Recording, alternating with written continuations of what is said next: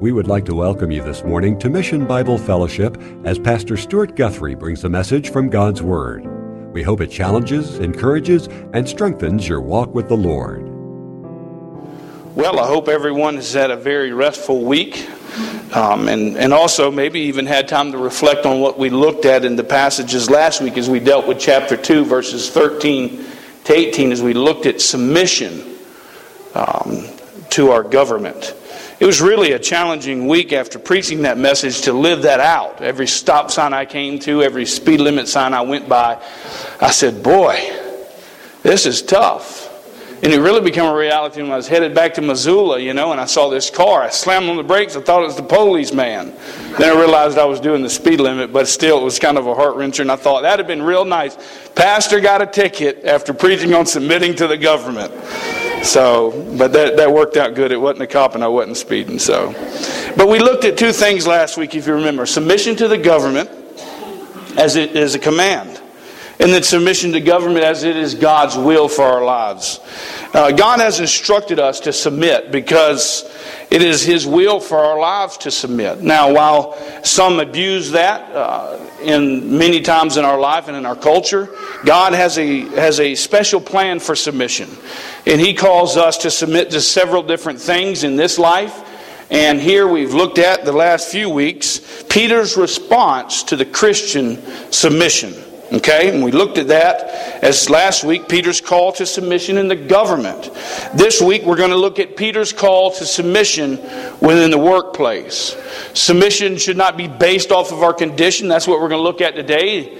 And as well, submission should be a reflection of Christ in the Christian. And then next week, we'll look at submission within the family. That's the outline in which we have been working through in this second portion of First Peter. Again, for those that were not here that may have been visiting, we've speaking on the word submission. And as a quick reminder, the word submission in the Greek is hupotasso, okay?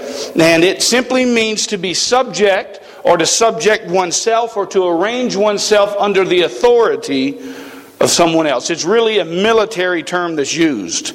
And with that in mind this morning, let us go to the text. We'll be looking at First Peter chapter one. So if you will, turn with me to First Peter chapter two, verses eighteen to twenty-five. First Peter chapter two, verses eighteen to twenty-five. Let us read. Servants, be submissive to your masters, with all respect, not only to those who are good and gentle, but also those who are unreasonable. For this finds favor, if for the sake of conscience towards God, a person bears up under sorrows when suffering unjustly. For what credit is there if you, when you sin, you are harshly treated, when you endure it with patience? But if when you do what is right and suffer for it, you patiently endure it, this finds favor with God. For you have been called for this purpose, since Christ also suffered for you, leaving you an example for you to follow in His steps, who committed no sin, nor was any deceit found on His mouth, and while being reviled, He did not revile in return, and while suffering, He uttered no threats, but kept entrusting Himself to Him who judges righteously. And He Himself bore our sins in His body on the cross, so that we might die to sin and live to righteousness. For by His wounds you were healed, for you were continually straying like sheep, but now you have returned the shepherd and guardian of your soul. This is a very tough passage to teach on, because the reality is, John Piper would call it, he says, this is simply a miracle. Submission. It's a miracle. And the reality is, uh, the overlaying message that we see here is submitting to authority that has been placed over us. And sometimes that can be hard. And some people understand this a little bit more. If you've grown up and you've worked for people, you've had some pretty tough bosses, I'm sure. And so if you've had a good boss, maybe this message won't appeal to you as much as those who have had a screaming, cursing boss in their face on a daily basis, like I did when I was in the construction business for many years. Now, this is the call of God in our lives and to take this grace and mercy and the power of the Holy Spirit, we can do this. And so this morning as we look at this message, I want to encourage you to know that we can take this on and accomplish these things through the power of Jesus. Three things I want you to get from the text this morning. Number one is submission should not be based off of condition. Submission should not be based off condition. And secondly, submission should be a reflection of Christ in the Christian. Within the first three verses of this passage, we see Peter encouraging us, while in the same manner commanding us again, in the imperative to submit regardless of how we are being treated. Now, while in our day there seems to be some difference, at least in the American culture in which we live, we've discussed about submitting to our government prior to this passage, but really this within our government is not legal to have someone in which we would call a slave. This passage is speaking of slavery. Now, as we look at the thirteenth Amendment of the Constitution of the United States, in Section one it says this, "Neither slavery nor involuntary servitude except as a punishment for a crime whereof the party shall be duly convicted, shall exist within the United States." Slavery and involuntary servitude are illegal unless the court system says you're convicted. Then there can be some type of this. The state has the basically the state has the authority to enslave you simply by convicting you of a crime within our culture, sending you to a private prison, requiring of you community service through our space, through our state approved agencies. The reason I'm saying this is I read this text. I thought, how is this applicable for us today? He is spe- Peter is speaking to those whom have masters over them. And in our day, at least in our culture, it's not legal to do that. Now all across the world, there are many people today that have slave owners. They're owned by slaves. And even illegally, probably in America, there are people who are owned by slavery. And so the message is really not irrelevant. The message is not relevant. But Peter is making this message and trying to teach us and reach far beyond the scope of slavery. He is speaking to all of us this morning. He is speaking about being a slave. He, you know, if you were in Christ, you are automatically a slave to Christ, and so the message is relevant for you. But because slavery during this time was much different than what we would expect when we look at slavery that has happened many years in our culture, it's much different. Now I know there were bad masters, and so does Peter, but he also th- says that there were good masters. And the word used here for slavery is different than doulos. Okay? And so when he says slavery, he means uh, another Greek word that simply refers to a domestic helper. Slaves who work within the household. Okay? A personal servant, so to speak. And many of these people were treated differently than what we think of slavery. Not all of them, or he wouldn't be preaching the message. Listen, I don't know about you, but when I was in the construction business, I was a personal servant to my boss.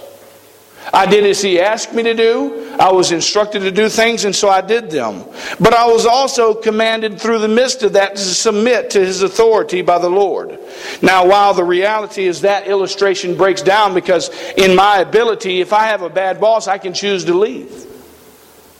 These slaves were owned. They couldn't leave.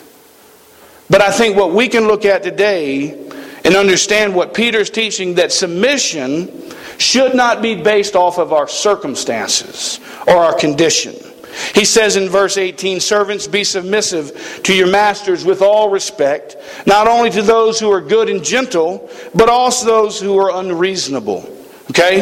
Is your boss this morning hard to deal with? Now I know we have many retired people here, but there have been many years that you worked in the workplace. And you've had bosses in your past, and the reality is, is somebody is over you, whether you like it or not.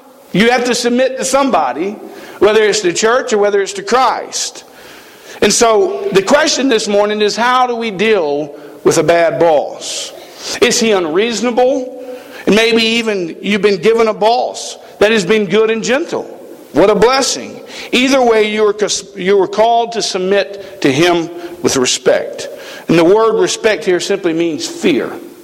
And so, now does that mean that we should be fearful of our boss or our employer? I don't believe that's what it's speaking of. He's just got finished telling us about the fear of the Lord in chapter two, verse seventeen, which we looked at last week. He also told us in, in, in chapter one, verse seventeen, about fearing the Lord. Now, we are not to fear man, but we are to fear the Lord. We are to have a reverential fear in all of God. And when we do that, you are to be submissive to your boss. Because you are to not fear him, but you are to fear the Lord. And because you fear the Lord, by submitting to your boss, you're showing that you're truly serving the Lord.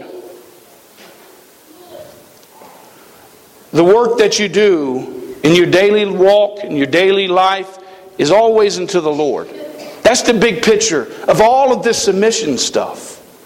Is about serving God. It's not about appeasing our boss. It's not about appeasing anything else, our husband, the government, whatever the case may be. The real reality is that we are to be submissive because God calls us to be submissive. And when we're submissive, out of fear and reverential awe of God, we are glorifying the Lord through that submission.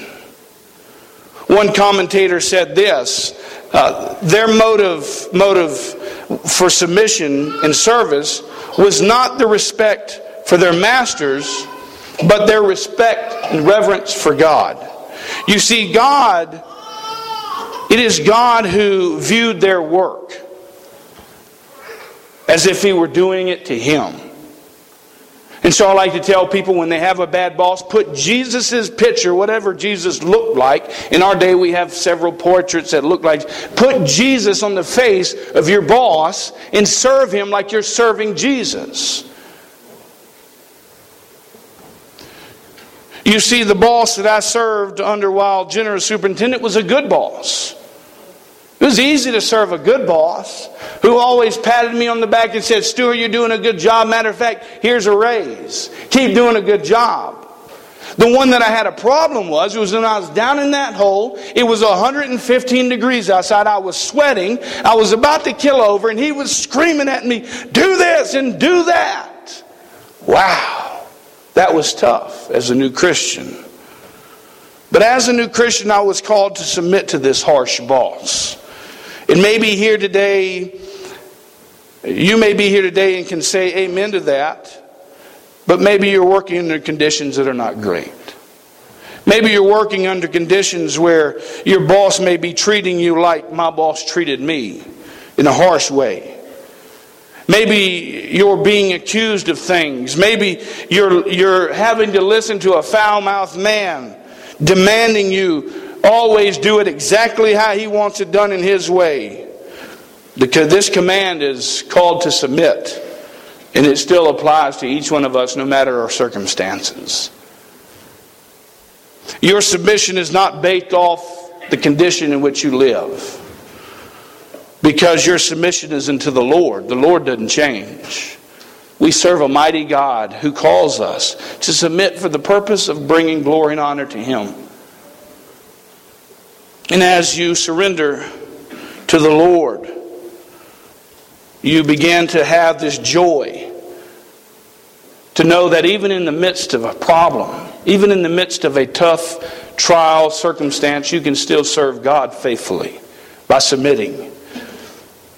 And so surrendering your right to do things in your own way or speak as you please. Do things His way. Do what the boss says. Because it brings glory to God. Proverbs twenty-nine twenty-three says this, a man's pride will bring him low, but a humble spirit will obtain honor. Be humble, and this will bring honor to before the Lord. And Peter says in nineteen, for this finds favor. If for the sake of conscience towards God, a person bears up sorrows when suffering unjustly. He says this finds favor. Submitting even when it seems impossible. This is the miracle that John Piper speaks of. Because nothing in our humanity will want us to submit to somebody when we're wronged. But only through the power of the Holy Spirit can this take place. Now I know that many this morning here are bosses. Many run businesses. Many have charge over men. And you should be good bosses if you're a Christian.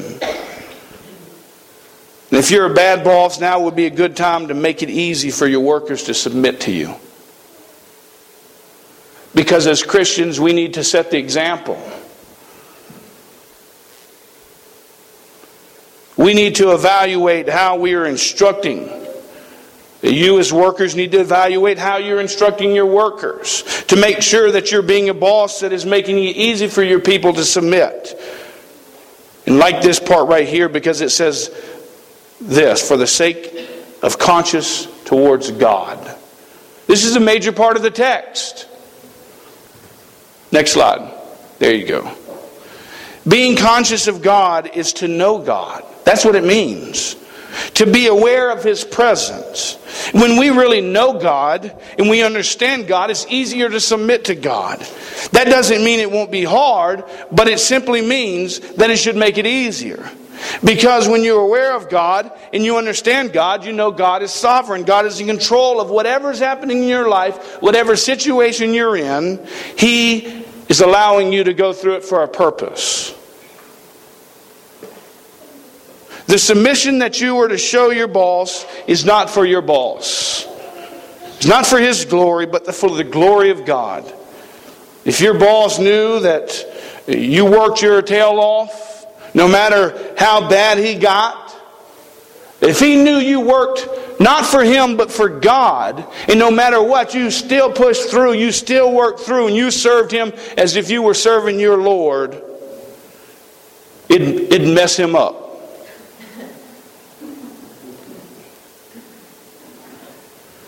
Many of us aren't working for that purpose.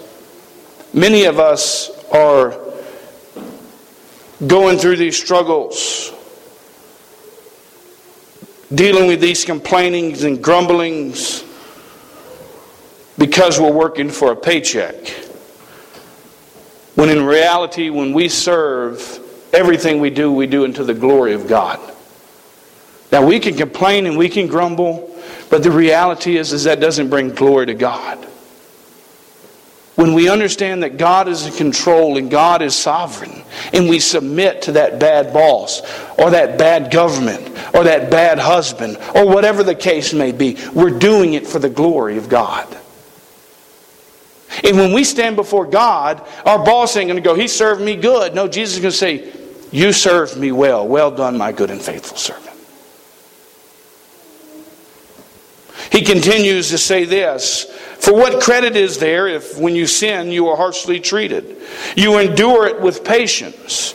But if when you do what is right and suffer for it patiently, patiently endure it, this finds favor with the Lord. This is what he's saying. Credit is something earned. If you do wrong and suffer for it patiently, you get no credit. You've deserved it. You get no eternal reward. You're getting what you deserve. But if you're doing right and suffering for it with patience, then this is what finds favor with God. This is what builds eternal rewards. So in some sense, if you have a bad boss, boy, you have an opportunity to store up treasures in heaven. Because what you're doing finds favor with God. And you're earning credit. If you're serving under a good boss, you're doing great. Keep serving them. But if you do wrong and you justly, patiently get served, hey, that's what you deserve. That doesn't mean God's not gracious and won't forgive you. But the reality is, is there's no eternal reward. And so we need to keep that in mind. That when we go through hard times, when we struggle, when there's opposition, when we're doing good and things don't work out the way we want it, we're serving the Lord Jesus through submitting. So when that boss is at your throat, submit. When that boss pushes you to a level that you think you're going to explode, remember who you're serving. Your submission is an inward attitude, remember. So until you settle that you are serving God, you can't serve man. I, I like this quote, as it was very encouraging to me. It says this: merely enduring unjust suffering and the accompanying pain is not what is pleasing to God. What, what pleases God is being mindful of God, cultivating a trusting awareness of God's presence, of His never-failing care while enduring pain. God is looking for trust and faith. That's what the Lord wants.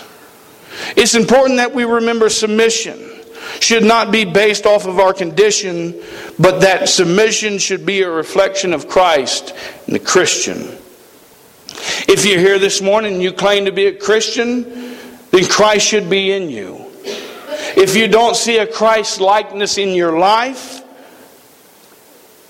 then you may want to test your faith to see where you're at. James encouraged us, each one of us, to do that. Because if the devil can convince anyone that they are saved, that might not be, he wins the win.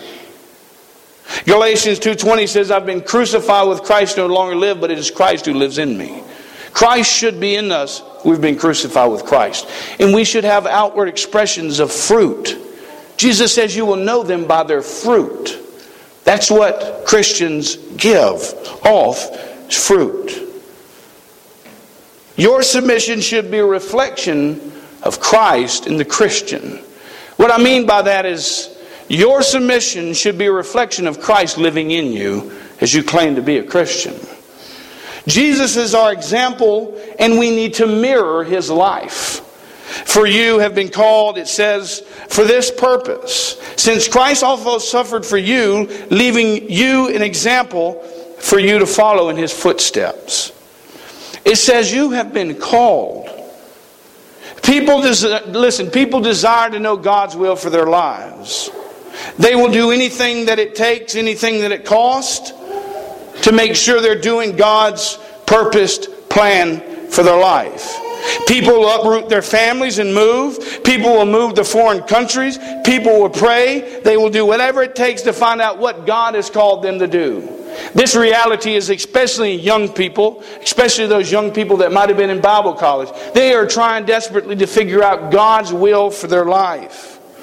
Well, this morning, if you're here and you're listening via the internet and you're wondering what is the will of God for your life, God has spoken to each one of us this morning. And we need to open our ears, because God is filling us with His calling this morning. He says, for you have been called for this purpose. What purpose? Since Christ also suffered for you, leaving you an example for you to follow in His footsteps. Your purpose is to follow in the footsteps of Jesus Christ. This is not possible in your own strength. It's not possible if you're not a Christian. The only way that you can do this is through the power of prayer and through the working of the Holy Spirit in your life. When you do right and are wrong for it, you suffer for the sake of Christ.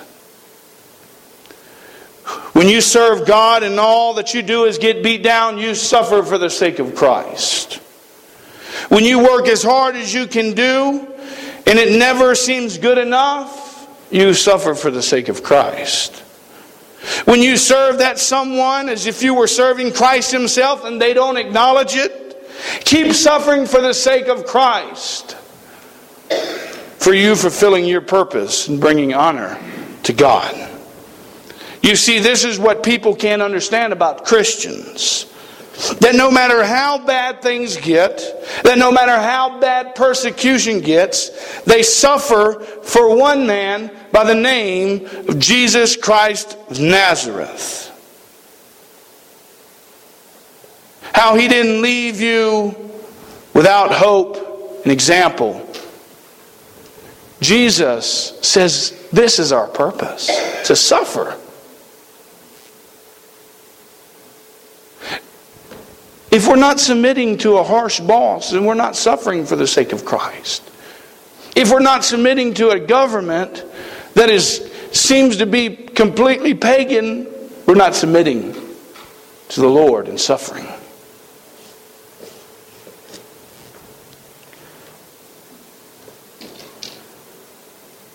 He says this, Jesus uh, kept faithful to the Father as the righteous judge. It says, he, who committed no sin, nor was any deceit found in his mouth. And while being reviled, he did not revile in return. And while suffering, he uttered no threats, but kept entrusting him who judges righteously.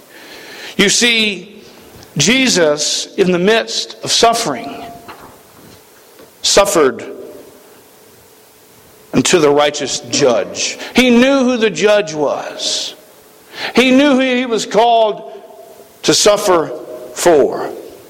Though Jesus didn't do anything wrong, he endured an unjust pain during his arrest as they flogged him and whipped him with these small leather straps with glass and pieces of metal that ripped his flesh apart. Yet he endured. While they were being there, nailing him to the cross and piercing him through for our sins and our transgression, he uttered no threats, but he only showed mercy and grace, as he said, "Forgive them, Father, for they know not what they do." He trusted in the Father. That one that knows the hearts of man and judges justly. Yes, he did this for a purpose. And he himself bore our sins in his body on the cross that we might die to sin and live righteous, to live righteousness. For by his wounds you were healed. The price that Christ paid for us, for you, for me, was so that we might die to sin.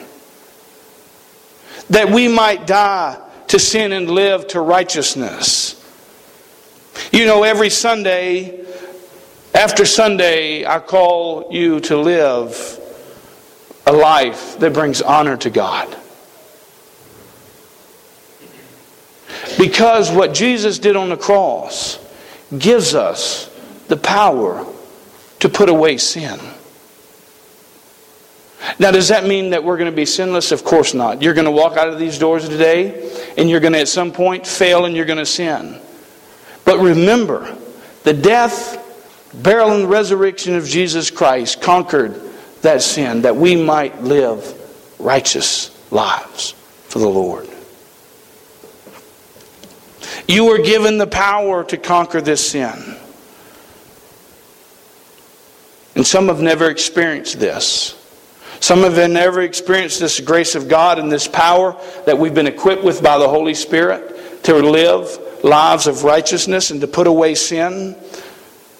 And being able to submit to someone that has not been the nice, nicest as they could have been to us.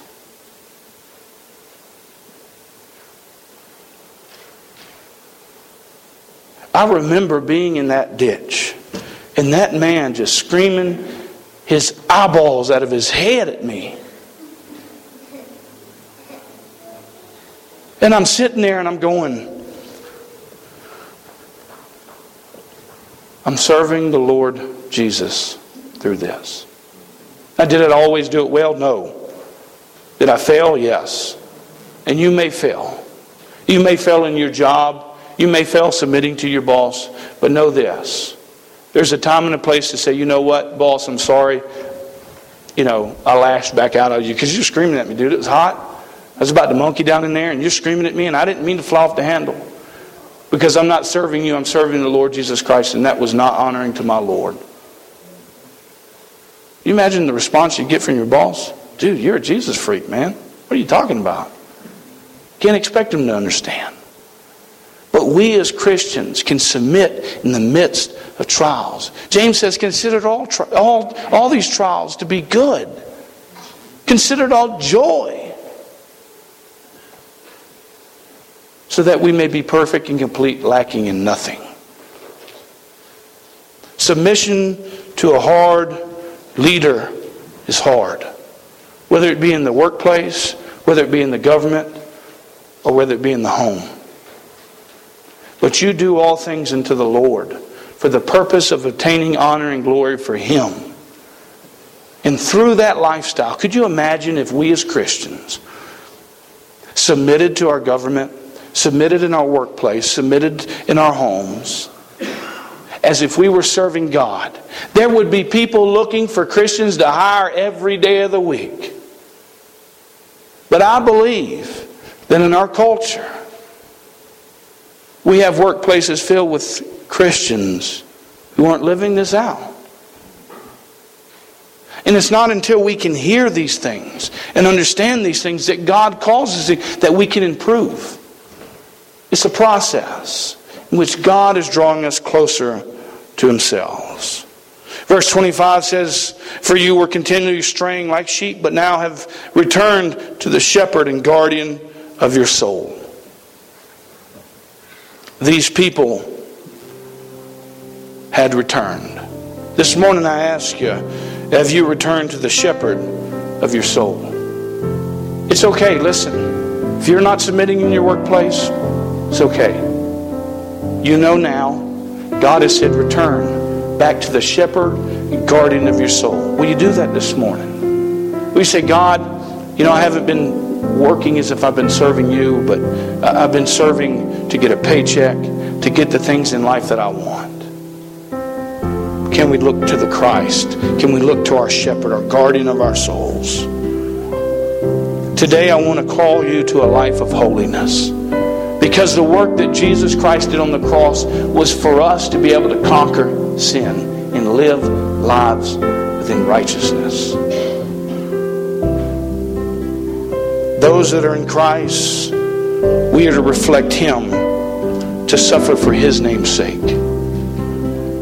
If you've never trusted, submitted your life to Jesus Christ, the Bible says today is the day of salvation. Don't wait. We walk out of these doors, we're not guaranteed another breath. The reality is, is it might be our last step. The death, the burial, and resurrection of Jesus Christ, that's the gospel. And it is the power to save to those who would believe in His name. Submit this morning as unto the Lord. Let us pray.